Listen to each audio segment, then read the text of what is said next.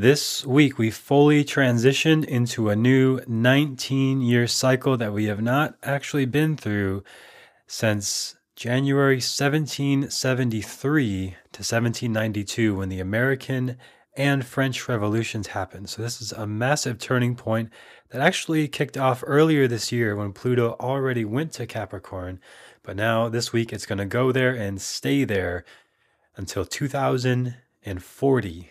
So, this is a big turning point this week, and I'm going to give you the whole weekly horoscope for everything happening in the planets. My name is Jeremy Devins. This is the Quiet Mind Astrology Podcast, where I give you weekly insights into Vedic astrology, the sister science of yoga and Ayurveda, based on the actual placements of the planets in the sky. So, if you look at Western astronomy or modern astronomy, you'll see that the calculations match up. And Western astrology, which a lot of you may have come from, like I have, it's actually a little bit off in its calculations because they don't factor in the precession of the equinoxes and they're using a 2,000 year old system. So Vedic astrology is accurate, and we see that Saturn is in Capricorn with Pluto, which we haven't seen since the American Revolution, and uh, not in Aquarius, like some Western astrologers are saying. You look up in the sky, see for yourself, use the Night Sky app uh, so this week we do have a major turning point, and this is a big, big deal for democracy, for what the Western Front is all about, and the whole idea of America being the leader of the free world is going to change. It's undergoing a revolution of some sort in this next 19 year period, which we already saw really start to kick off this year. Uh, the way the whole Western society, the whole democratic society of America has run and operated has transformed this year and is going to continue to over the next 19 years. And we'll talk more about that over several episodes in the future. And I'll do a whole episode just on comparing now to the American and French revolutions because it's a very significant turning point. But this week in particular, just this week, we have that happening. But we also have the full moon in Ardra on Tuesday, the 29th. And on Sunday, the 3rd of January, we have Venus moving into Sagittarius. So the full moon in Ardra is a very appropriate time to have a reflection and review of this whole year. Perfect way to end this year because Ardra is the nakshatra where Rahu was that really initiated this pandemic this year. So when Rahu is in Ardra, that has happened throughout every major plague and pandemic throughout history, as I've covered in previous episodes. And it happened during 9 11. Rahu was in Ardra. So Rahu is moved out of Gemini now. So it, it can't be in Ardra again for another 18 years or so. And when it does, we'll likely see another major turning point in society. But uh, when it was there and, and, this whole thing kicked off, uh, we're coming to a sort of completion of a cycle, some sense of closure with that. And we see that happening now with the vaccines rolling out and a lot of people being very happy about that. And of course, there's a lot of people who are very skeptical about that. And I think both sides are valid and worth hearing. Of course, this energetically and astrologically, though, the full moon in Ardra is saying that we're coming to a time of completion of that cycle of what Rahu initiated in Ardra. And this whole year has been about with the COVID 19 stuff. So now is a time, if you haven't already done a review, reflection of the year, or at least just of the past week, this Tuesday is a great time to do some sort of uh, personal ritual. Maybe it's you write gratitudes and uh, you sort of review and reflect on this past month or this past year and what you're grateful for and appreciate. And when we appreciate what we have, what we have appreciates in value. And that's what the full moon is always here to teach us. Every time we go through this full moon cycle, every month, there's a sense of closure and completion of that 28 day cycle, and then moving towards a new cycle with the new moon two weeks later. So, being an Ardra in particular, uh, Ardra represents destruction and difficult conversations and resolving difficult issues. It's not a good time for, for example, getting married or something like that. That's a big new, potentially intending to be a very positive transition and new beginning. So, not the best time for extremely focusing on positive things. Of course, if you have something going on, you're initiating something, new habits, that's great. Do that. There's a lot of positive factors for that with Mars and Aries and uh, the Sun in Sagittarius and then Venus joining them, uh, Sun in Sagittarius at the end of the month. So there are a lot of good factors for moving into the new year and setting new intentions. But in general, what have you learned from this whole lockdown situation this year? Uh, you know, hopefully you you haven't been too personally affected by this, but I know many have.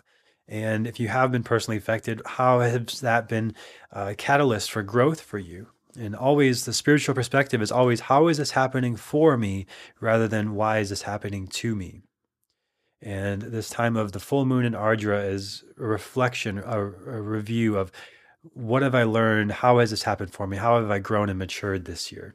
And Saturn and Capricorn being there all year and all next year is teaching us maturity and wisdom and patience and essentially not just like grinning and bearing it sort of patience, but how is this making me wiser and stronger and more mature? And how can I evolve my structures and the routines that I have in place to be more stable and secure? What foundation am I really building on? Saturn and Capricorn is testing that foundation all year 2020 and all year ahead, all the way until January or until April 2022. So another year plus of this kind of energy. And of course, there will be some let ups with Jupiter moving into Aquarius in the spring, so spring 2021. And I will cover that in the 2021 horoscope. But this week in particular, we have the full moon on Tuesday, and then on Wednesday, Pluto's moving into Capricorn, as I mentioned. And that's a big deal. And the way politics are now and the way government things are now, it's very divisive and it's it's not really uh, okay to not pick a side. If you're even hearing somebody who has a different belief than you, it means you are in some way uh, supporting all of their beliefs. Right there, there's so much divisiveness in politics and and ideals and beliefs now. And we saw that when Jupiter went back to Sagittarius when retrograde and Jupiter and Sagittarius can lead to sort of bigotry and idealism in a way that's sort of excluding others and my way is right and your way is wrong and the fanaticism.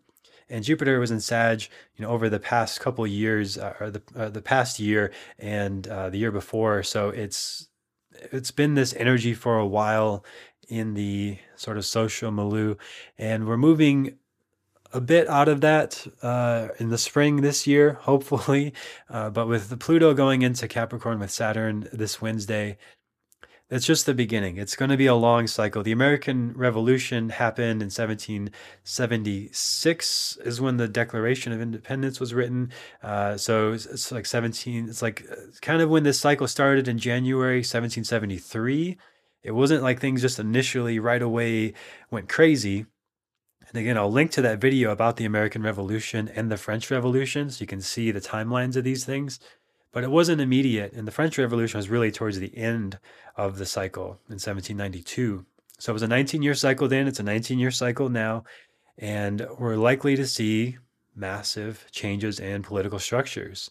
And what is democracy? And and right now, like I just was watching a video about Uganda, which I don't know very much about. Being in America, we're a little bit uh, focused on ourselves a lot of the time. So I try to look at different countries and learn about their politics. And for example, in, in their political system, it's meant to be more of a democracy. But people who oppose the current reigning regime are just being completely shut down and not even being allowed to have any sort of uh, gatherings or any sort of uh, movement or any sort of uh, connection online even everything's just being sort of stifled and shut down so they don't even have a voice. So they're not really being democratic at all. And we're seeing similar things happening here in the west where there's essentially one narrative that's socially acceptable on social media and anything else is being sort of censored or deleted uh, and erased from the internet almost immediately, which has all happened in this year since Pluto went into Capricorn earlier this year. Rahu went into Ardra. These are big turning points, and they're not going to just go unnoticed. People are very upset about it. And again, it's very tricky to talk about these things without trying to um, push buttons or without sounding like I'm picking sides. Because I'm really intending to be very objective about this and say if you believe there is no censorship, great. If you believe that you're being completely censored and you can't say anything you want anymore online, then that you know there's truth in both perspectives and there's truth in everyone's perspective. But the way things are playing out is extremely divisive and it's very tricky to navigate. But ultimately, what we can do, what we can control, is to come from a place of compassion, understanding, curiosity, listening, seeking to understand rather than to be understood, which the whole setup of social media almost is antithetical to.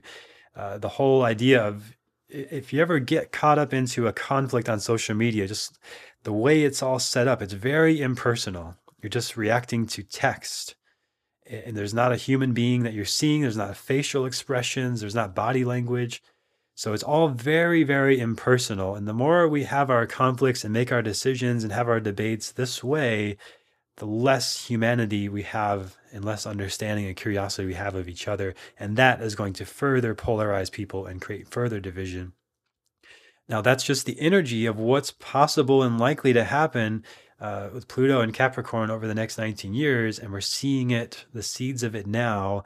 And we can interrupt it now. So it doesn't have to lead to I don't think it will be as bloody and violent, uh, hopefully at all, as the ones in the 1700s, because the culture is just so different now. Uh, it's more probably going to be a lot more mental and a lot more uh, to do with what we think and what we share and what we talk about or don't talk about. But can we find a sense of compassion and understanding? Can we find curiosity? Can we find somebody who has completely opposite beliefs and ideals as us and hear them out and see why they feel completely justified and right in their perspective. Because everybody on every side of every situation feels completely right and justified in their perspective. So how can everybody be right and everybody else be wrong? It just doesn't it's not possible. So there's got to be a sense of understanding and curiosity here because this can be very destructive. This can lead to like a revolution is a big deal, right? That word it's kind of uh, not as powerful maybe in the vocabulary as it as it once was. But when you when you look back to these videos, if you check out those videos I recommend, you can just kind of get a more more of a sense of how powerful actually having a revolution really is and how much of a massive change that is. So we're in that kind of energy for the next 20 years and can it be a revolution of love and compassion and understanding and curiosity and people all feeling like they have a voice and getting to choose what feels right for their way of managing their health and supporting others. And right there, there's so much wrapped up into this. It can be very complicated and emotional and charged. And whenever we feel charged and reactive we can know that we're touching a pattern within ourselves maybe a projection maybe a samskara a, a conditioned pattern. And we can be curious with ourselves. And that's where self practices are so important. And this whole year, Saturn and Capricorn has been a test of what are your practices? How deeply have you been practicing? Do you just get reactive the next time somebody posts something on social media, or there's a new news story, or there's a new thing coming out, or a new restriction? Or is there a way that you can find understanding and maybe even take action in creating the world that you want to create and navigating these complicated conflicting opinions and beliefs and ideals that are butting heads throughout society right now. So, moving into a much more personal note, on Sunday the 3rd, we have Venus moving into Sagittarius. Venus is moving out of the enemy sign of Scorpio into much more friendly sign of Sagittarius.